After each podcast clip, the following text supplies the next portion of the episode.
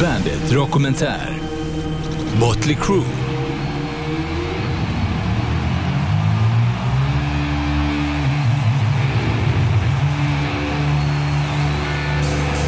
Bilkrascher, slagsmål, droger, överdoser, groupies, dödsfall, Playboy och Baywatch-brudar, platinaskivor och världsturnéer. Historien om Mötley Crüe skulle kunna bli en riktigt bra film. 1958 föddes en pojke vid namn Frank Ferrana Jr i San Jose, Kalifornien. Trots att han fick sin pappas namn växte han upp med bara sin mamma under stökiga förhållanden. Ända tills de kom överens om att bägge mådde bäst av att han flyttade in hos sina morföräldrar. Under en bråkig tonårsperiod började Frank att spela bas och flyttade som 17-åring till Los Angeles. Han hankade sig fram med diverse extrajobb samtidigt som han provspelade för olika band. Ett av banden hette Sister och leddes av sångaren Blackie Lawless som senare skulle göra sitt namn som frontman i bandet W.A.S.P.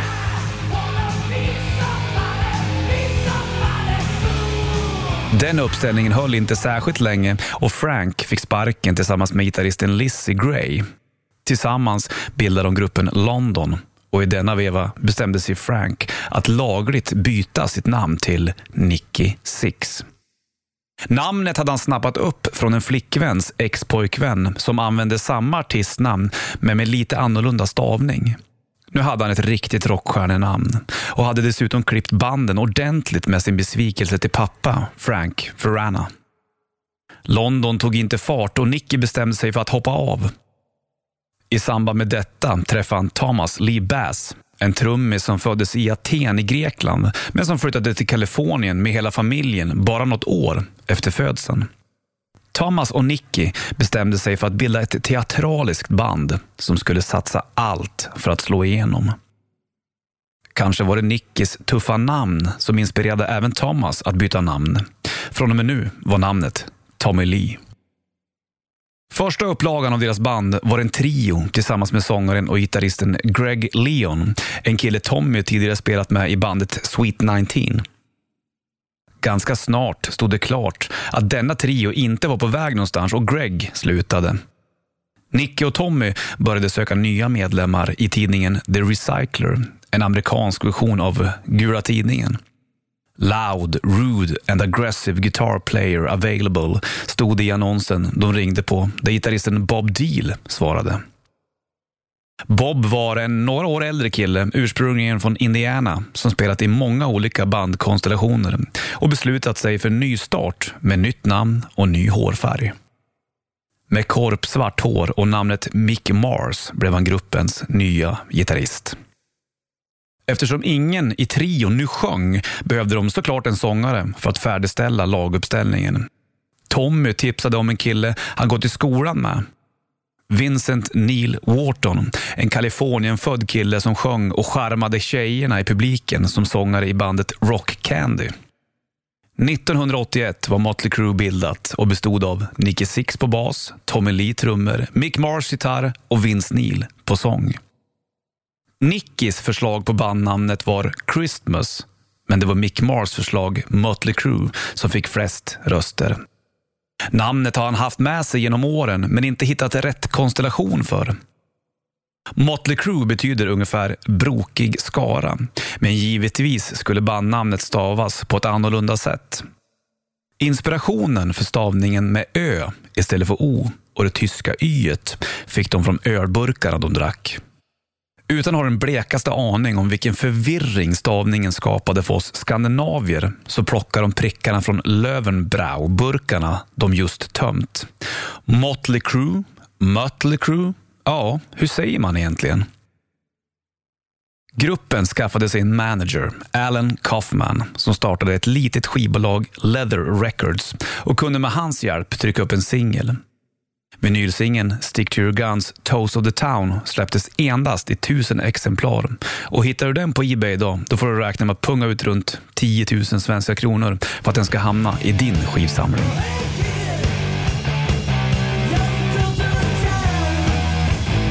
Motley Crue hade snabbt blivit det hetaste bandet på rockklubbarna i Los Angeles med sin extrema scenshow där de bland annat hällde brännbar vätska på Nickys ben och tände på. Livsfarligt, men skapade såklart ett snack kring bandet. De fick även ut debutalbumet Too Fast For Love via det lilla skivbolaget Leather Records.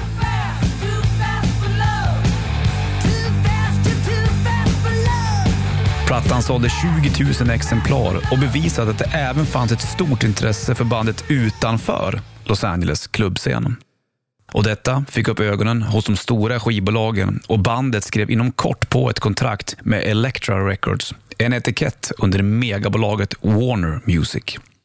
Too Fast For Love mixades om och släpptes åter i samband med att gruppen gav sig ut på sin första turné utomlands. Konserter hade bokats i Kanada och problem uppstod redan i tullen där delar av scenkläderna konfiskerades och Vince fick lämna kvar sin hög med porrtidningar han hade försökt smuggla över gränsen. En bra story planterad av managern för att väcka uppmärksamhet i grannlandet. Första spelningen på internationell mark blev bombhotad och detta blev första sidestoff i Edmonton. Även bakom det påstådda bombhotet låg managementet All PR är bra PR. Tommy hann även med klassiken att kasta ut en TV genom hotellfönstret på Sheraton innan bandet blev bannlysta i staden. Väl på hemmaplan igen hade ryktet om Mötley Crüe nått managementteamet Doc McGee och Doug Thaler. Hur övergången till detta management gick till är oklart och följdes av stämningar och rättegångar. Med nytt management öppnades nya möjligheter för bandet. Bland annat fick de en slott på den enorma ASS-festivalen i Kalifornien. En festival grundad av Apple-medgrundaren Steve Wozniak. Och över 375 000 personer rapporterades ha närvarat när Mötley Crüe gick upp på scen under den stekande solen på eftermiddagen. But I tell you, you ready to fucking scream? All right. Come on, Tommy Lee. I can't fucking hear you back here. Let me hear ya! Huvudbandet för kvällen var det enda band som vid tidpunkten var hetare än solen i Kalifornien, Van Halen. Bland de övriga banden denna festival fanns Judas Priest, Scorpions och Ozzy Osbourne. Mötley Crüe levererade med stort självförtroende, nytuperade frisyrer och helt nya scenkläder, helt nya låtar från den ännu inte släppta andra plattan Shout at the Devil. Om det var några i den enorma publiken som var tveksamma till den hårt sminkade kvartetten med Road Warrior-kläder i början av konserten så hade de 45 minuter senare fått uppleva rockhistoria. Gruppens image var som gjord för MTV. Det första singeln Looks That Kill från det nya albumet börjat snurra på hög rotation. I september 1983 nådde albumet Shout at the Devil skivbutikerna. Ett till synes helt mattsvart albumomslag med en diskret Mötley Crüe-logga i rött på. Vinklade man omslaget så såg man dock ett stort blankt pentagram mitt på konvolutet. Inte nog med det. Omslaget var utvikbart och i mittuppslaget fanns det porträttbilder på fyra individer med högt tuperade frisyrer. Tre av dem med korpsvart, spikrakt hår och den fjärde med platinablond frisyr. Den extremt hårda sminkningen gjorde det svårt att avgöra om det var kvinnor eller män man tittade på. Klädstilen var som tagen från Mel Gibsons film The Road Warrior och bakgrunden bestod av en fond av eld och rök. Inledningen av albumet In the beginning är en monolog ur en sprucken högtalare om hur det onda håller på att övervinna över det goda innan han uppmanar oss till att shout at the devil.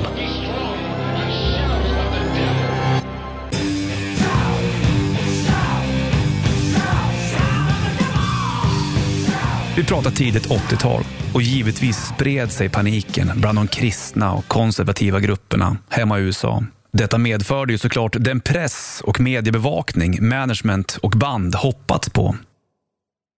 Föräldrar försökte förbjuda sina barn att köpa skivan, vilket resulterade i att den blev ännu mer eftertraktad bland de rebelliska tonåringarna.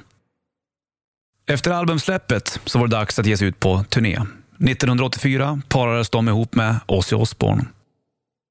Den före detta Black Sabbath-sångaren hade fått ordentlig fart på solokarriären, men även festandet.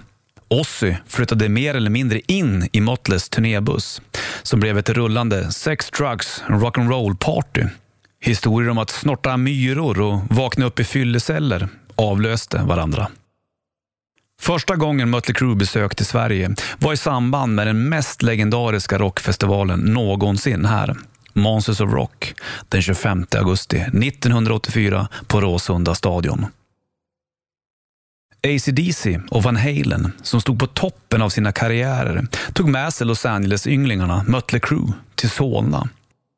Det är svårt att sätta fingret på exakt vad det var som gjorde att just denna uppställning har satt så djupa spår bland rockfansen i Sverige. Men intrycket denna endagarsfestival gjorde är omöjligt att jämföra. Kanske var det den enorma mediebevakningen kring konserten som gjorde det. Att få se inslag med sina favoritgrupper på nyheterna var något man inte var van vid under det tidiga 80-talet. Föräldrarna förfärades och ungdomarna jublade. Under sitt första Sverigebesök hann Mötley med att både åka på räkkryssning i Stockholms skärgård och besöka nattklubbar. Ständigt omgivna av nyvunna kvinnliga vänner. Senare samma år kom de tillbaka till Sverige som förband till Iron Maiden som var ute på sin World Slavery Tour. Och det var sista gången Mötley Crüe turnerade som förband. Hemma i Los Angeles var nu bandet kungarna på Sunset Strip. Överallt såg och hörde man band som försökte likna Crüe, både till utseende och sound. Några som däremot inspirerat Mötley Crüe, inte minst imagemässigt, var finska Hanoi Rocks, som precis fått skivkontrakt med mäktiga CBS. Högt tuperade frisyrer, hårt smink och glassiga scenkläder. Känns det igen? Givetvis hade de även en gemensam hobby, hårt festande. I december 1984 var det ett stort party hemma hos sångaren Vince Neil i Redondo Beach. När baren var tömd tog Vince det ödesdigra beslutet att köra iväg för att köpa hem mer alkohol och samtidigt passa på att visa upp sin nya sportbil, en De Tomaso Pantera, för Hanoi Rocks-trummisen Razzle. Vince och Razzle hoppade in i bilen och gav sig iväg, mitt under festen. Detta resulterade i en oerhört onödig och tragisk händelse. Vince tappade kontrollen och kraschade med sin nya sportbil. Ytterligare två bilar blev inblandade i kraschen. Två av ungdomarna i de mötande bilarna fick livslånga skador, men värst av allt gick det för Russell, som skadades så illa i kraschen att han inte överlevde. Russell blev bara 24 år. Varken han eller Vince bar säkerhetsbälten och som genom ett mirakel klarade sig föraren Vince Neil från allvarligare skador. Inte nog med att sångaren klarade sig i kraschen. Många röster höjdes även när han fick det relativt milda straffet 18 dagar i fängelse, samhällstjänst och skadeståndskrav på 2,6 miljoner dollar. Olyckan betydde slutet för Hanoi Rocks livslånga men för passagerarna i det mötande fordonet och en ansträngd relation mellan Vince och de övriga bandmedlemmarna i Mötley Crüe. Det korta fängelsestraffet fick Vins advokater igenom på grund av att han var tvungen att färdigställa det nya albumet och kunna åka ut på turné för att kunna tjäna ihop till skadeståndet. Trots bilolyckan och rättegången som följde, drog och alkoholproblem, så släpptes gruppens tredje album Theater of Pain i juni 1985. Borta var den mörka Road Warrior-stilen. Istället hade bandet transformerats till det glammigaste man någonsin sett på Sunset Strip. Det svarta lädret hade bytts ut mot rosa tights och glitter Framsidan av albumet var en färgstark målning av de klassiska komedi och tragedimaskerna från teaterns värld. Givetvis hade de smugit in ett pentagram på en av maskerna. Albumet tillägnades den bortgångne Hanoi Rocks-trummisen Razzle. Första singeln från skivan var en cover av The Brownsville Stations Smoking in the Boys Room. När videon till låten började snurra på MTV var det som en färgbomb exploderat på Sunset Strip. Plötsligt var det nästintill omöjligt att se skillnad på killar och tjejer på stan. Något som Aerosmith till och med skrev en låt om då de såg Vince Neil bakifrån på en bar. Låten i fråga, Dude looks like a lady, blev senare en stor hit. I juli gav sig Mötley Crüe ut på sin första världsturné som huvudband. Theatre of Pain World Tour startade i Tokyo och nådde Sverige i februari 1986. Då rullade teatern genom Stockholm, Göteborg och Lund. Mitt under turnén släpptes skivans andra singel, balladen Home Sweet Home. En låt där trummisen Tommy Lee även spelar pianoslingan som ger låten den direkta igenkänningen. I videon får man se bandet ute på turné med filmat material från konserter och rullande turnébussar. Man skymtar även klipp från Tommys trumsolo som blivit något av en höjdpunkt under konserterna då hela trumpodiet lutar framåt i 90 grader med en trummis fastspänd i säkerhetsbälte och som inte missade en takt. Tekniken för trumsolot utvecklades senare under kommande turnéer till snurrande upp och ner och till och med en hel berg och dalbana. Motley Crue var nu på toppen av världen och umgicks bland övriga A-listekändisar i Hollywood. I maj 1986 gifte sig Tommy Lee med skådespelerskan Heather Locklear, en av dåtidens absolut hetaste skådespelerskor efter framgångarna i tv-såpan Dynastin. 1987 släpptes den fjärde fullängdaren. Skivan fick heta Girls, Girls, Girls och det genomgående temat för låtarna på albumet var bandets vilda livsstil.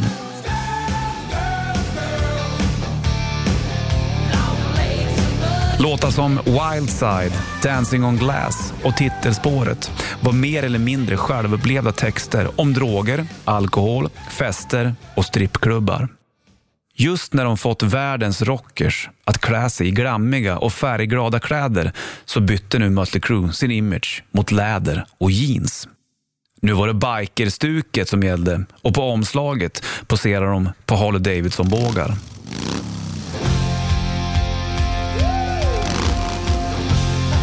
Albumet var en stor succé och pikade på amerikanska albumlistans andra plats, endast slagen av nya popfenomenet Whitney Houston. Girls, Girls, Girls Tour drog igång under sommaren 1987. Los Angeles rockkungar tog med sig det unga och lovande bandet Guns N' Roses som förband på turnén. Två band som var ökända för sitt festande och vilda leverne. Ett festande som i flera av bandmedlemmarnas fall gått över till drog och alkoholberoende. Under en fest i december 1987, där bland andra Slash och Steven Adler från Guns N' Roses deltog, gick det hela överstyr. Nicky Six tog en överdos av heroin och slocknade. Panik uppstod när ingen kunde få liv i honom och ambulans tillkallades. Nicky förklarades död på platsen och bars in i ambulansen där sjukvårdare gav honom två adrenalinsprutor som fick igång hjärtat igen. Ryktena om Nicky Six död hade redan börjat sprida sig och flera nyhetsprogram hade redan rapporterat om den döde Mötley Crüe, basisten. Nicky Six vaknade upp efter ett par timmar på sjukhuset, drog ur slangarna som satt fast i hans kropp och lämnade sjukhuset endast i cred sina läderbyxor. Ute på parkeringsplatsen stötte han på ett par förvånade fans som hört nyheten och åkt till sjukhuset för att tända ett ljus och hålla en privat minnesstund för sin idol. Nicky bad dem om skjuts hem till sin lyxvilla. De inbokade spelningarna på Isstadion i Stockholm och Skandinavium i Göteborg i januari 1988 blev givetvis inställda på grund av detta. Och de svenska fansen blev snuvade, inte bara på Mötley Crüe-spelningen, utan även chansen att få se Guns N' Roses på sin första världsturné. När bandet senare blev intervjuade om den inställda turnén fick man undvikande svar, som om att det var för mycket snö på taken på de svenska arenorna för att hålla för bandets tunga ljusrigg. Att prata om bandets hälsoproblem var inte aktuellt. 1988 var fokus på rehab. Bandet var nu så stort att det inte bara var fyra killar som spelade rock'n'roll. De hade vuxit sig till en stor industri där skivbolag, anställda och managers investerat tid och pengar på bandet. Det fanns förväntningar och avtal att följa. Det var inte bara på lek längre.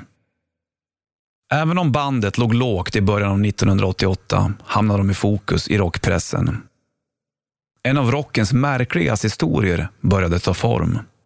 En musiker vid namn Matthew Trippy framträdde och påstod sig vara Nicky Six lookalike och stand-in i början av bandets karriär. Frank Ferrana, Nicky Six, hade skadat axeln i en bilolycka strax innan gruppen skulle spela in Shout at the Devil. Och för att inte tappa momentum påstods Matthew Trippy ha blivit tillfrågad om att kliva in som Nicky Six. Både som låtskrivare och basist, både på turné och skiva.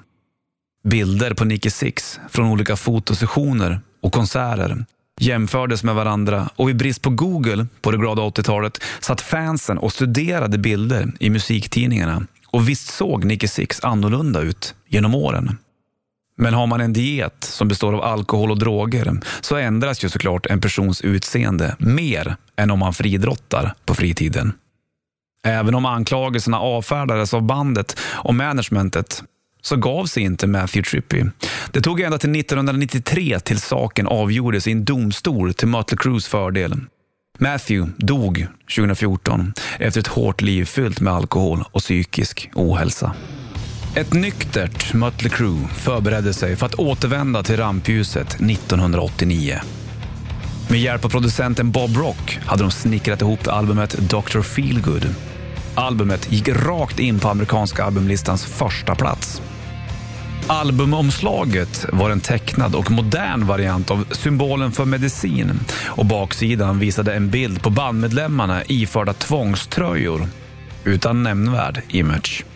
Titelspåret släpptes som första singel och singel nummer två var låten Kickstart My Heart med en text inspirerad av Nicky Six återupplivande efter överdosen. Was sitting on the floor and my manager, you know, comes over and he just walks in. He goes, What are you doing? I had an acoustic guitar. And I go, Oh, I was just scribbling on this thing. He goes, What is it? And I go, Oh, it's just this this kind of punk rock thing, you know? Mm-hmm. Um, and he goes, What's it for? I go, I don't know. I, I was like, I, I, It's not for Motley, you know? Mm-hmm. And he goes, I want to hear it. So I, you know, ga, ga, ga, ga, ga, ga, ga, ga, ga, on a guitar. And it was all, I can't play guitar very good. So it was all shitty. And I just said the first lines, you know, when I get high, I get high on speed. Mm. And then he looked at me like, Okay, where's this going? And I go, A Top Fuel Funny Card's a drug for me. And I go, My heart, my heart, kickstart my heart. Because I was writing this Harley Davidson, a, a 1972 panhead that I could only kickstart the bike. So it kind of was just this whole thing about getting off of drugs, but being snarky, you know, always in my lyrics, there's a little sarcasm and the motorcycle thing mm. and my love of punk rock. Mm. He said, Oh, you, got to show that to the to band. Mm. And I go, Yeah, yeah. And I just like, I said that to my manager all the time. Yeah, yeah. And I did. So we, he came to band rehearsal about two weeks later and we were putting all the songs together. And he goes, Did,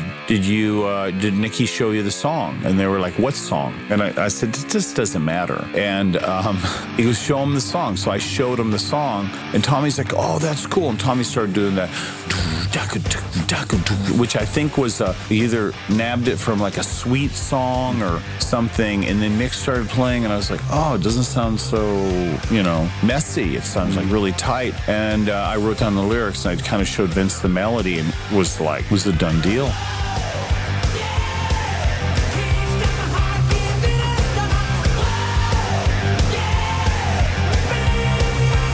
Innan gruppens egna världsturné drog igång skulle de medverka på en festival i Moskva, Moscow Music Peace Festival. Bandets manager Doc McGee hade grundat en välgörenhetsorganisation som skulle få ungdomar att hålla sig ifrån droger, Make a Difference Foundation. Denna organisation stod som värd för festivalen. Den första stora festivalen i Sovjetunionen med några av världens största rockband.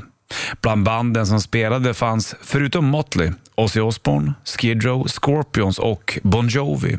I efterhand pratades det om att festivalen var en del av samhällstjänsten som Doc McGee dömts till efter att ha medverkat i en knarksmugglingshärva.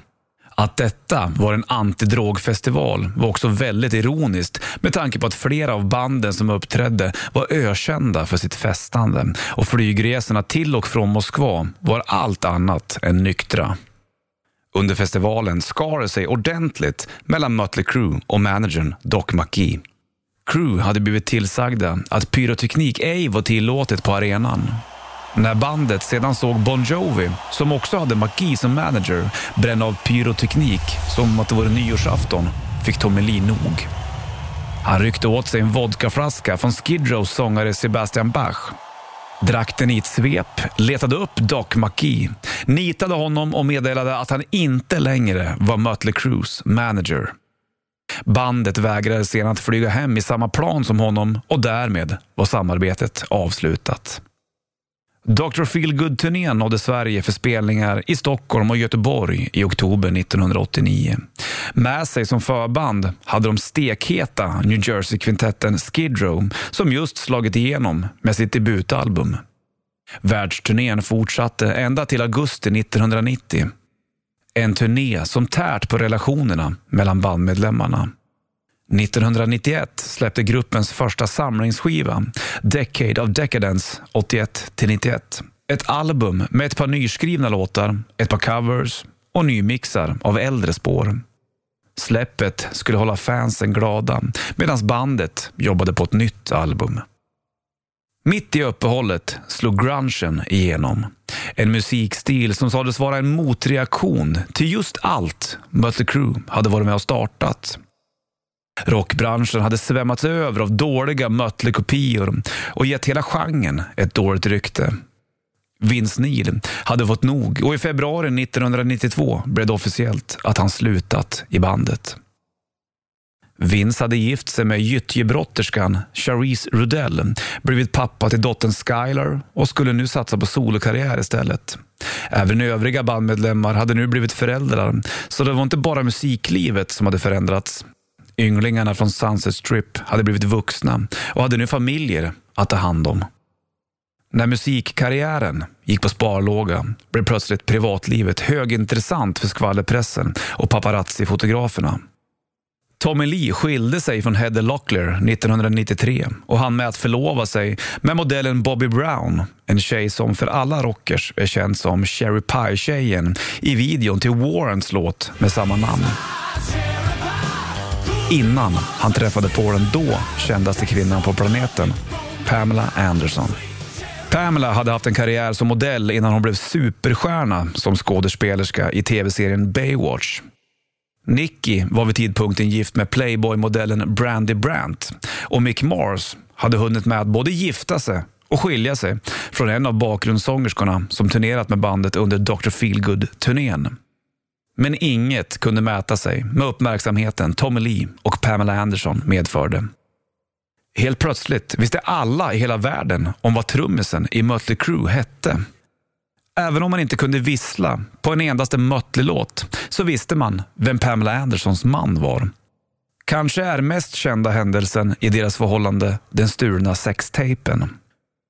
Under en renovering hemma hos paret Lee Anderson stals en videokassett innehållandes parets mest privata stunder under en semester. Kassetten såldes till en videodistributör på internet och filmen spreds världen över med raketfart. På det musikaliska planet sökte nu bandet en ny sångare och valet föll på den relativt okände sångaren John Corabi. En talangfull sångare som kunde sjunga allt och som dessutom var duktig på gitarr. I mars 1994 släpptes det självbetitlade sjätte albumet. Mötley Crüe, som under hela sin karriär hade varit ledande i utvecklingen av rocken, hade nu tagit till sig den nya tidens mörkare tongångar. Med nytt sound och ny sångare som dessutom tillförde tyngre texter till låtarna gick bandet inte längre att känna igen. Även om plattan gick in på en hedrande sjunde plats på Billboardlistan så var försäljningen en besvikelse och skivan föll snabbt ut ur listan. Turnén som följde gick i samma spår. Mötley Crüe var tillbaka på klubbscenerna igen. Sångaren Vince Neil hade fått okej okay fart på sin solokarriär med skivsläpp och turné. Tyvärr så såg det dystrare ut i privatlivet. Vince och Cherise hade skilt sig och deras gemensamma dotter Skylar förlorade kampen mot cancer 1995, endast fyra år gammal. Mitten av 90-talet var allt som allt en mörk period för medlemmarna i Mötley Crüe. Även gitarristen Mick Mars hade skilt sig och Tommy Lee syntes allt som oftast i skvallerpressen bråkandes med paparazzi-fotografer. Sångaren John Corabi föreslog att de skulle försöka få tillbaka Vince Neil som frontman i bandet igen. Själv kunde han sköta gitarrspelandet tillsammans med Mick Mars, som fram till Corabis entré varit ensam gitarrist. Det hela slutade med att originalupplagan av Mötley Crüe återförenades och Corabi fick se sig stå helt utanför bandet. 1997 blev det officiellt att Mötley Crüe återigen bestod av Nicky Six, Tommy Lee, Mick Mars och Vince Neil. I juni samma år släpptes det första Crew-albumet med Vince Neil som sångare sedan 1989. Skivan hade fått namnet Generation Swine och på omslaget poserade bandet i grismasker. Albumet debuterade på en imponerande fjärdeplats på albumlistan hemma i USA, men sjönk som en sten. Eller ska vi säga som albumet innan. Det nya musikklimatet var inte helt lätt att anpassa sig till, trots att man tagit tillbaka sin originalsångare. Plattan var givetvis en stor besvikelse även för skivbolaget Elektra och det visade sig vara det sista enligt gällande kontrakt. Bandet var besvikna på uppbackningen från skivbolaget och efter ett par vändor slutade det med att de gick skilda vägar. På något sätt lyckades bandet med att ta över inspelnings och förlagsrättigheterna till sina gamla album. Något som skulle bli guld värt flera år längre fram. Men det visar hur iskallt skivbolaget tyckte att bandet var vid just den tidpunkten. 1999 var det Tommy Lees tur att slänga in handduken. Han hade skilt sig från Pamela Anderson efter ett stormigt äktenskap som resulterat i att han bland annat fått skaka galler efter att ha misshandlat sin fru och meddelade att han ville satsa på en solokarriär. Han hoppade på den så kallade rap metal-vågen med projektet Methods of Mayhem.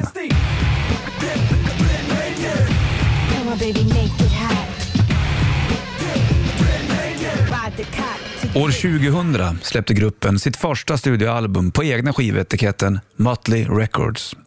Skivan hade fått titeln New Tattoo och bakom trummorna hade man denna gång Ozzy Osbournes gamla trummis Randy Castillo. Skivans omslag som föreställer en draktatuering sägs vara en flört med Iron Maiden-sångaren Bruce Dickinsons soloplatta med titeln Tattooed Millionaire. En låt som handlar om när Nicky Six vänstrade med Bruce dåvarande fru under bandens gemensamma turné på 80-talet.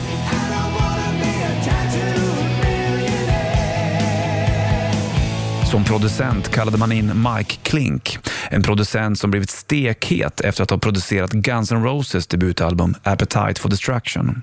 Dock så var detta inget drag som hjälpte till att få fart på försäljningen och plattan hamnade snabbt i reabackarna. Efter detta så började bandmedlemmarna söka sig till andra projekt. Nicky Six drog igång banden 58 och Brides of Destruction. Vince Neil medverkade i dokusåpor. Mick Mars, som länge lidit av en reumatisk sjukdom som medförde minskad rörelseförmåga, tog hand om hälsan. Och Tommy Lee fortsatte med sina olika soloprojekt. Motley Crue, som en gång stod på toppen av världen, såg ut att sakta vagga sig bort från strålkastarljuset när boken The Dirt släpptes. Boken var skriven med hjälp av prisbelönta journalisten Neil Strauss och samtliga bandmedlemmar hade bidragit med historier. Även tidigare managers, skivbolagsfolk och fans fyllde på med sina stories. Den fullständiga titeln var The Dirt, Confessions of the World's Most Notorious Rock Band och vilka confessions det var sen. I den här podden har vi varit fokuserade på rock'n'rollen i uttrycket sex, drugs and rock'n'roll. Vill du veta mer om de övriga två bitarna ska du läsa boken. Här hymlas det inte om någonting. Sexet, drogerna, livet på turné och tomheten när man kommer hem igen. Allt ligger framdukat som en buffé, sida efter sida. Boken blev en oerhörd succé och Mötley Crüe var åter ett band som skapade en trend. Efter framgångarna med The Dirt släpptes bok efter bok från artister med blandade musikaliska framgångar. Nu var det status att släppa biografi om sin karriär. Dock har ingen bok kommit i närheten av genomslagskraften och historierna som The Dirt levererade. Inom kort börjades det tala om att göra en film baserad på boken. Uppsvinget gruppen fick av framgångarna med boken resulterade i en stor efterfrågan på bandet som släppte ytterligare en samlingsplatta med ett par nyskrivna låtar. Dock så var det den uppiskade nostalgivågen de kunde rida på. Både gamla och nya fans ville återuppliva livekonserterna de läst om i boken och bandet kunde ge sig ut på större turnéer med låtlistor baserat på de gamla hitsen. Innan Tommy Lee återförenades med bandet hade trumstolen hunnit tas över av Samantha Maloney, tidigare trummis i Courtney Loves Hole efter att Randy Castillo förlorat kampen mot cancer år 2002. Meloni hann dock inte spela in något studiomaterial med bandet men medverkar på live-DVDn Mötley Crüe, Lude, Crude and Tattooed. Motley Crue bestod nu av originaluppsättningen och turnerade med jämna mellanrum men det tog tills år 2008 innan man släppte ett nytt studioalbum, Saints of Los Angeles. Ett album som mottogs med okej okay recensioner och sålde hyfsat men det var som liveband bandet var som hetast. 28 januari 2014 kallade bandet till en presskonferens där de meddelade att Motley Crue skulle åka ut på en sista farewell-turné. För att visa att man menade allvar, till motsats till många andra rockband som varit ute på ett flertal farewell-turnéer, så skrevs det på kontrakt som förkunnade att bandet aldrig mer skulle uppträda live under bandnamnet Mötley Crüe efter sista konserten på Staples Center nyårsafton 2015. Den allra sista konserten filmades och släpptes sommaren 2016 som köpfilm. Som tidigare nämnts så har bandmedlemmarna hållit sig sysselsatta med massor av olika projekt under de perioder Mötley Crüe legat lågt. Nicky Six har nått stora framgångar med sitt band 6am han har haft ett eget radioprogram vars Sideshow Countdown, en topplista baserad på amerikansk rockradio, sändes på Bandet Rock till den lades ner nyårsafton 2017. Hello Sweden, this is Nicky Six. Make sure you check out the Sideshow Countdown with me right here on Bandit Rock. Han har skrivit ett flertal böcker, varav en av dem, The Heroin Diaries, A year in the life of a shattered rockstar, planeras att sättas upp som en Broadway-musikal våren 2020. Tommy Lee reser bland annat runt som DJ, arbetar med djurrättsorganisationen PETA och har även han skrivit en självbiografi, Tommyland. Mick Mars, den mest tillbakadragna medlemmen i bandet, arbetar bland annat med sitt eget soloprojekt och kämpar på med sin skelettsjukdom. Vince Neil äger nattklubbar, eget tequila-märke och har medverkat i diverse dokusåpor. Även han har en egen självbiografi ute med namnet Tattoos and Tequila, taget från sitt soloalbum med samma namn. Motley Crue, ett band med nio liv. Oklart hur många av dessa de i dagsläget har avverkat. Givetvis finns det fler och mer detaljerade stories om bandet och deras upptåg. Och dessa kan du läsa om i The Dirt eller se filmen som 18 år efter boksläppet äntligen kommit som film.